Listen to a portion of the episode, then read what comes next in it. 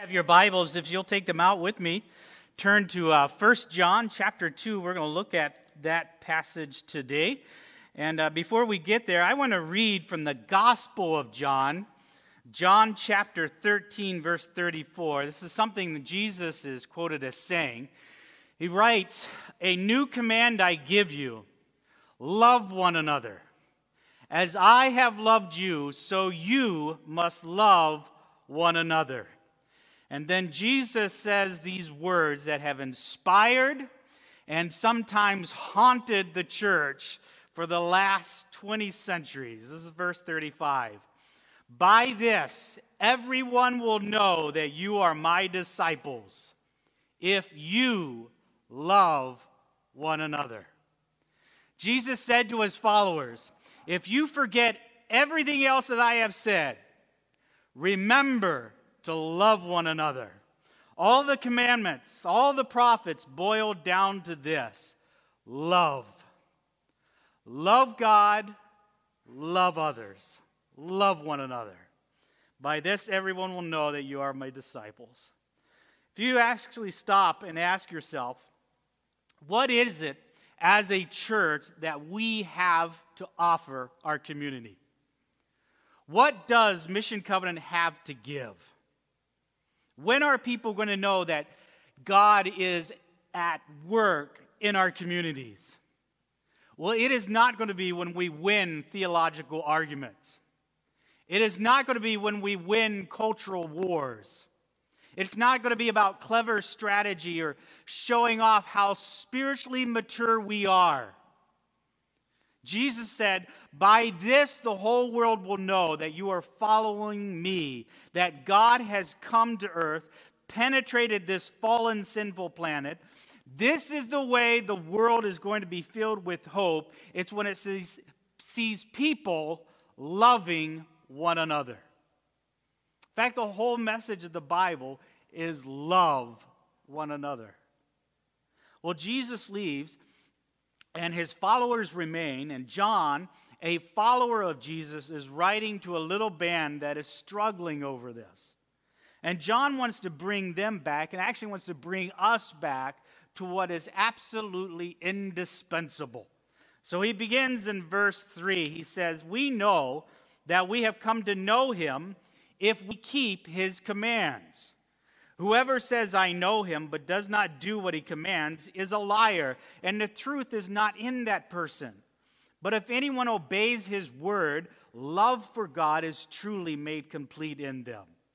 This is how we know we are in him. Whoever claims to live in him must live as Jesus did. To be a follower of Jesus is to live a life of love like Jesus.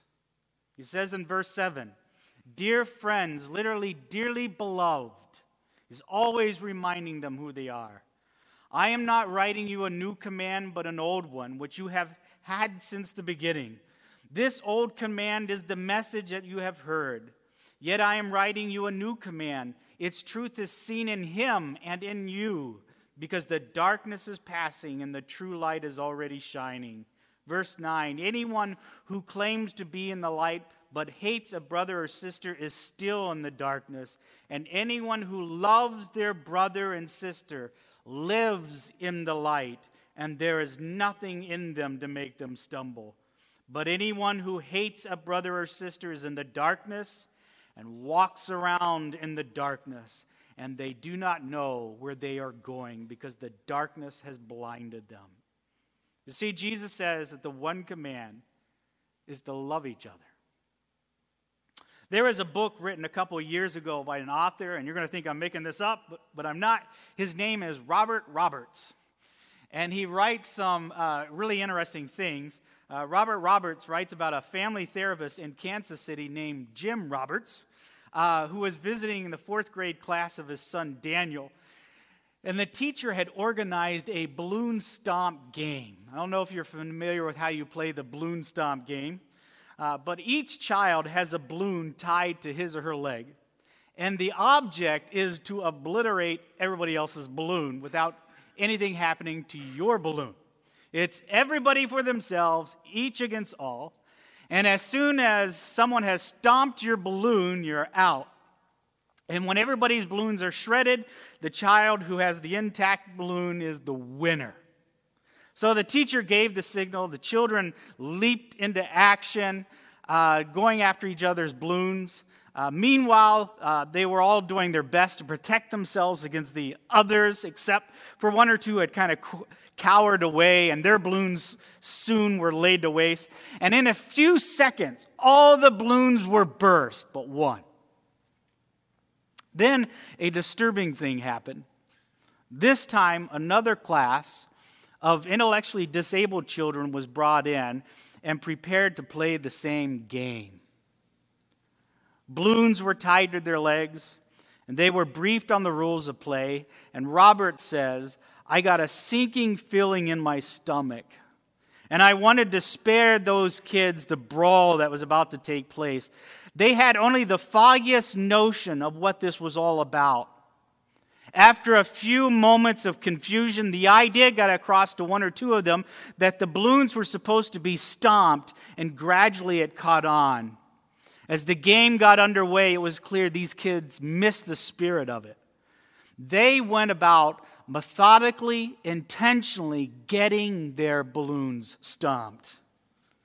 One girl carefully held her own balloon in place so that a boy could pop it.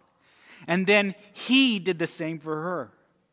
And when all the balloons were gone, the entire class cheered in unison.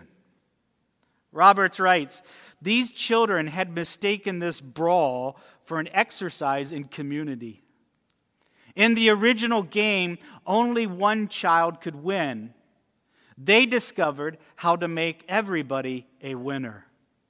In normal balloon stomping, the participants are alienated from one another. It's you against me, and all these children played it. As these children played it, the game was an occasion for love. Instead of feeling anxious about fellow players, you knew the others were there to help you along the way. In the original game, you wouldn't be likely to learn about love. But the play of these children seemed to foster generosity, trust, cooperation, gentleness, and concern for one another. So you have to ask yourself the question who got the game right? And who got the game wrong? And which game are we playing in life? John says to his beloved children, to you and me, that there are only two games at the end of the day. John is always pressing us to make a decision. Up to this point, you probably have noticed this about John. One of the ways that he presses us to make a decision is, is by using a technique called dualism. That is, he's always teaching in terms of opposites or contrasts. So for John, it's always love or hate, truth or lies, light, darkness, God or the world. And here is his particular choice that he's laying out here in verse 7 Dear friends, I am not writing you a new command, but an old one, which you have had since the beginning. This old command is the message that you have heard. Yet I am writing you a new command. Its truth is seen in him, that is in Jesus, and in you, because the darkness is passing and the true light is already shining. He says there's a new game in town. And of course, that new commandment that he's referring to is what Jesus says A new command I give you love one another. As I have loved you, you love one another. You know, this actually happened at a church that I believe was in South America. There was someone teaching there, and it was the time for the message. And so the minister got up in the pulpit and said, Love one another. And then he went and just sat down. Everybody sat there staring at him. Nobody knew what to do. So he waited for a few moments. He got back up and said, Love one another. And then he went and sat down again, and everybody just sat there. It seemed like a really short message. So he came back up the third time and said, Love one another. And then he sat down. And a few people caught on to the rules, and they turned to somebody next to them and asked, How are you doing? How can I pray for you? Is there some area where you could use some help or some encouragement? And the whole congregation of people heard a commandment in a new way and started to love one another. Now you'll notice that I'm not doing I'm not doing that this morning, uh, primarily because I get paid by the word. Uh, so some days I'll try that. But this morning, the message is really simple. It is so simple that it's hard to talk about it without junking it up or complicating it. It's not a rocket science. John says, Here's the commandment love one another. So let me ask you, how is the church doing at that? How are Jesus followers doing at that one commandment? You know, in, in John's day, they were not doing so well. In this church in John's day, there were people who were claiming to walk in the light, claiming to be spiritually mature. They knew a whole lot of stuff, and they were saying to other people, You should follow me, listen to me. And they failed to love. They were judgmental, misleading, confusing people. In fact, we know in verse 19 that they actually abandoned the community. They went out and abandoned the very people they were supposed to love. And John says, I want to drag you back to square one. If you want to know what maturity looks like, here it is. Verse 9. Anyone who claims to be in the light in other words, whoever claims to be a spiritual giant, they think they're mature in Christ, but hates a brother or sister is still in the darkness. Again, John likes talking in dualisms.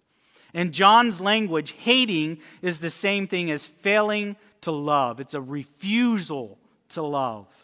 Verse 10, 11. Anyone who loves their brother and sister lives in the light and there is nothing in them to make them stumble. But anyone who hates a brother or sister is in the darkness and walks around in the darkness. They do not know where they are going because the darkness has blinded them. John says, How can you forget that it's all about love? In John's day, they had a hard time with that. And to tell you the truth, when you look at the church around the world, many times, I'm not sure it's any easier today. I'll put this in a form of a question. Have you ever met anybody who has been in the church for a while, long enough to know better, who is not a fully loving person? Did you ever have someone stomp on your balloon? You know, years ago, I remember a couple came to me, and there was not much love in them that I could see.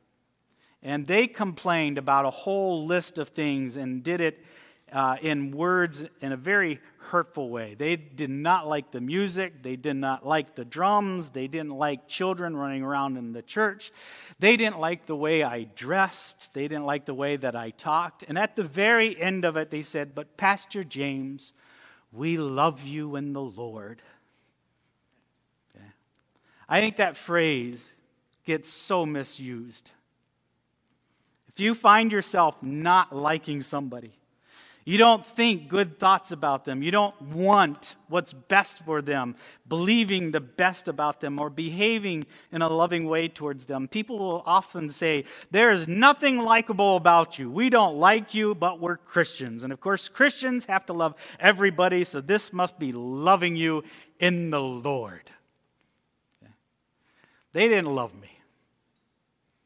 Loving someone in the Lord is not a lower form of love. Loving someone in the Lord is the very highest form of love. It's loving someone as Jesus would love them. And that is part of what John says that's a new commandment that has been given. Jesus said, A new commandment that I give you love one another as I have loved you. People have always known that we are to love, but Jesus says, As I have loved you. And how does Jesus love? Self sacrificially, with abandonment, generously, without regard to persons, even his own enemies. Jesus loves. Now, I'll tell you the truth. I didn't love them much either. And not because of what was said. Here's the truth I'm being very honest. More often than I'd like to admit, I've stomped on my share of balloons and have failed to love others. And my guess is I'm probably not the only one in this room who's done that as well. So think about your words. Are your words consistently gracious, gentle, and life giving? In Christ honoring ways, do you handle conflict with brothers and sisters here in the body? Are you truthful? Do people find you a source of life? Or do your words pop a fair number of balloons? How about giving an honest assessment of your heart towards people? Is it warm and tender? Or if you're honest, is it a little cold towards others? Is your first reflexive response to people, especially unloving people, generally gracious? Or is it cynical, hostile? In John's day, as it is in our day, the truth about loving one another is that there is always room to grow. And John says that the way we recognize a child of God or someone who is spiritually mature is by love. When someone asks you, How's your spiritual life going? We often think about a number of things. We, we think about, well, did I have a devotional time this morning? Did I pray this morning? Did I attend church this weekend? Did I tithe? Any number of things. Did I not do any major sins? Like, did I not rob a bank this week or sleep with someone that I shouldn't have? But when someone asks you, how's your spiritual life going? The central question that ought to come to mind is, am I growing in love for God and others. John says that is what your life is all about. If someone claims to be a spiritual giant and they're not loving, they're delusional, walking around in the dark, have no idea where they're going. You see, life is all about love. So, why is it so difficult to love? If love is so central, then why is it so difficult for us? Well, verses 3 through 11, he lays out the centrality of loving one another. And then verses 12 and 14, and then in 15 and 18, he gives us a couple answers to the question. And so, in the time that remains, I want to talk about true reasons why we have difficulty loving one another. The first one comes in verses 12 and 14, and that is we forget that in every essential way we are all alike. We are sinners in need of grace.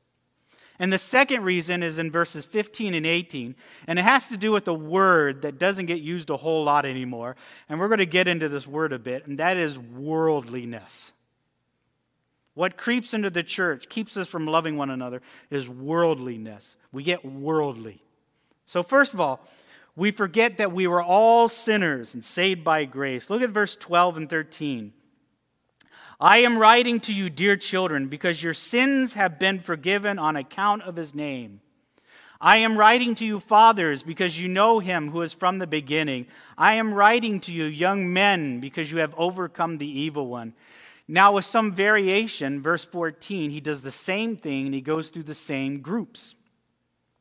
When John addresses these little children, fathers, and young people, people have wondered who is he referring to? Some people have guessed that he's referring to different chronological age groups or different levels of maturity. Uh, either one of those may be right. But you'll notice one difficulty, though, is that he puts them in a little bit of an odd order. He starts with children, goes to the oldest one, the fathers, then he comes back to the middle ones, the young people. So, another suggestion, which I think is onto something here, is that John is using a picture to indicate qualities associated with stages of life that are true of all believers, all his beloved children. Often he refers to the whole congregation as his children. And he says that all of you have been given the innocence of childhood as a gift. And it's because of Jesus and not because you never sinned or you're so perfect. Your sins are forgiven on the account of Jesus' name. He says that all of you have the wisdom that we associate with age. It's because you know God and are in a relationship with God, not because you're so smart. The whole congregation has the vitality of youth. It's because you have the victory of Jesus that you have overcome the evil one, not because you're so strong in and of yourselves. The victory of Jesus is your victory. And I want to say a word about our solidarity in each one of these areas. When we realize we are all sinners who have been forgiven by grace. There is a humility and a freedom from judging others that just flows out of that.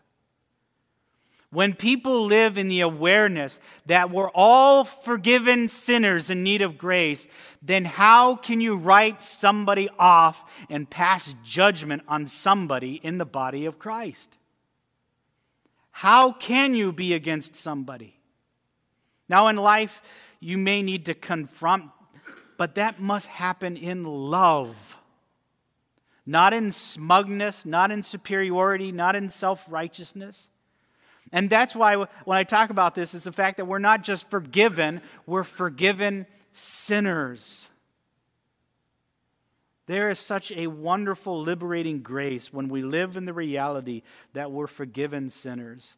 We get freed to love each other and stop playing the balloon stop game. Verse 12, John says, I am writing to you, dear children, because your sins have been forgiven on account of his name.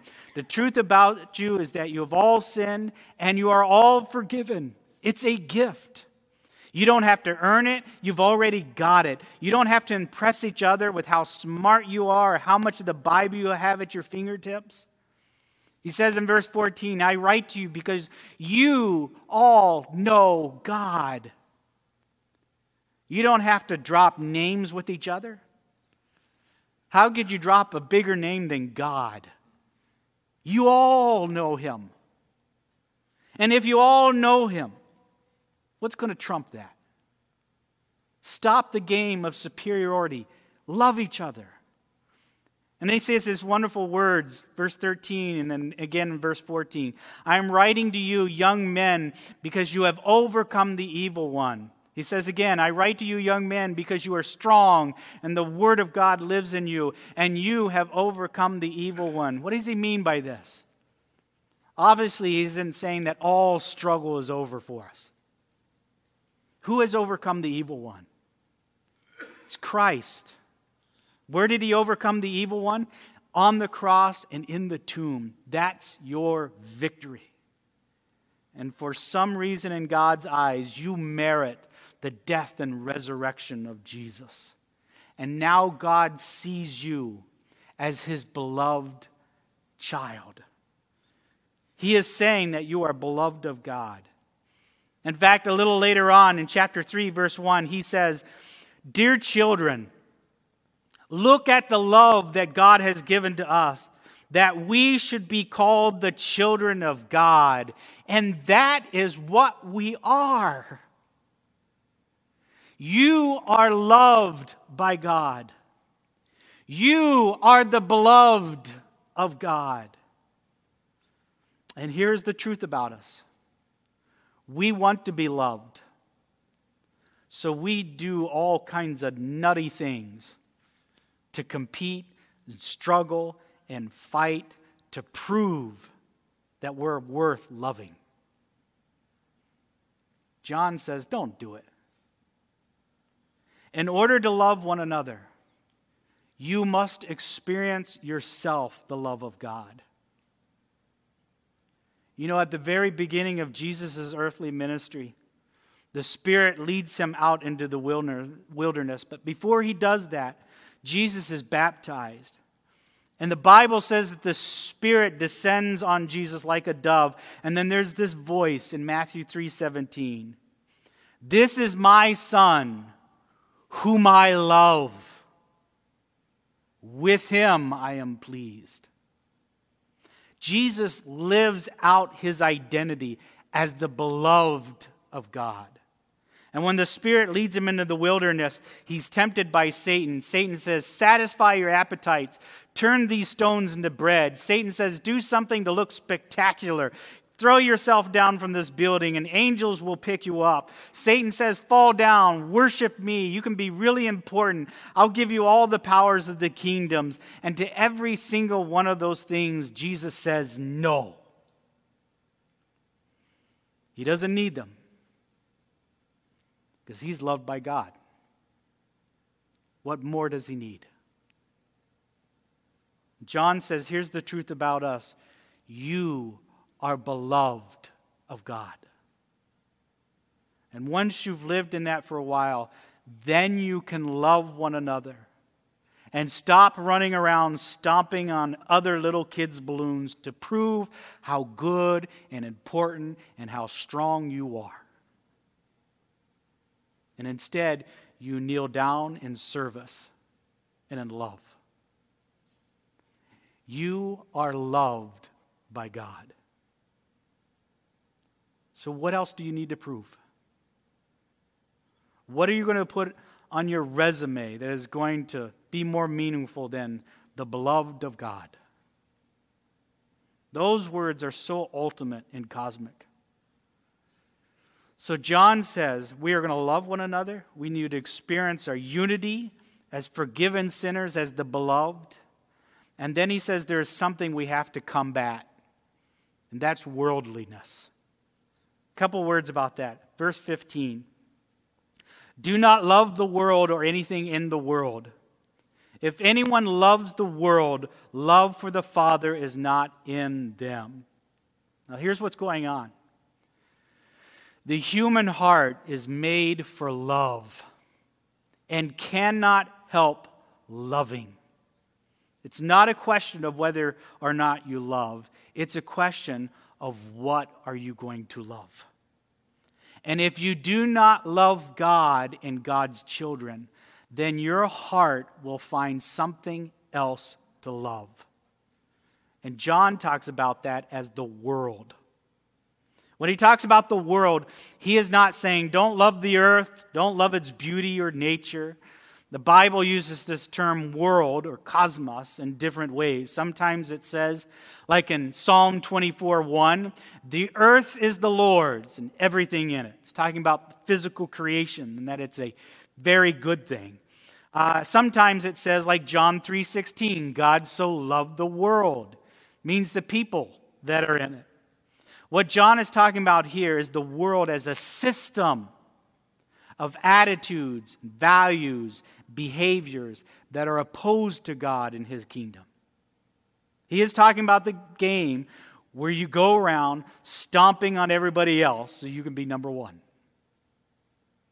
And if you don't love God and his people, the truth is your heart then is going to flow to a substitute that is not going to last and that proves to be empty and hollow.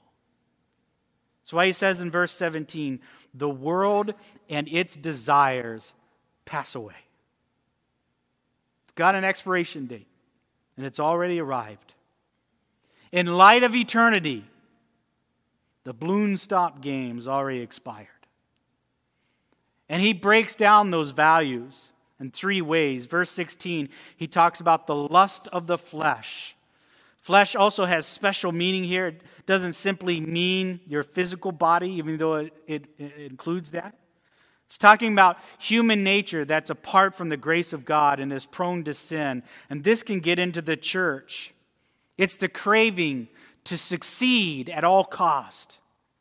It's craving to satisfy sexual appetites in ways that are not God honoring. It's craving comfort rather than serving others. The lust of the flesh. Then he says there's the lust of the eyes, where we, there's greed, envy, being captivated by outward appearance, putting on a show. And then there's the pride of life, the need to dominate, the need to control, the need to win the game. And these run all through the Bible. The very first temptation is in the beginning of Genesis. Genesis 3, verse 6 says, When the woman saw that the fruit of the tree was good for food and pleasing to the eye, and also desirable for gaining wisdom. That's the appetite, is the desire of the flesh. Looking good is the desire of the eyes. And you remember the serpent said, You will be like God. It's the pride of life. That theme runs all the way through Jesus. Jesus, after his baptism, is tempted in the wilderness. Satan says, Turn this stone into bread. It's the lust of the flesh. Cast yourself down. The angels will bear you up. You're going to look really good and impressive in everybody else's eyes. It's the lust of the eyes. Fall down, worship me. All these kingdoms will be yours. It's the pride of life. John says, Don't love the world, it's all passing away. It's here today, gone tomorrow. The expiration date has already expired.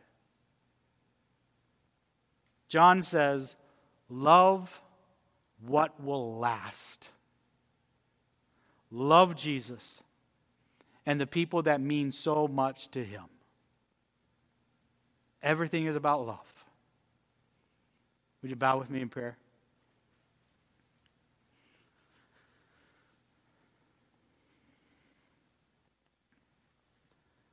Father God, thank you for your love for us.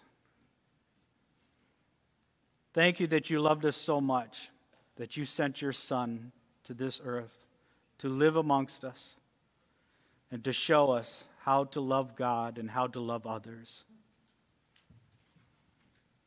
And then going to the cross, his body broken, his blood poured out so that we can be free from Satan, from sin from our own selfishness.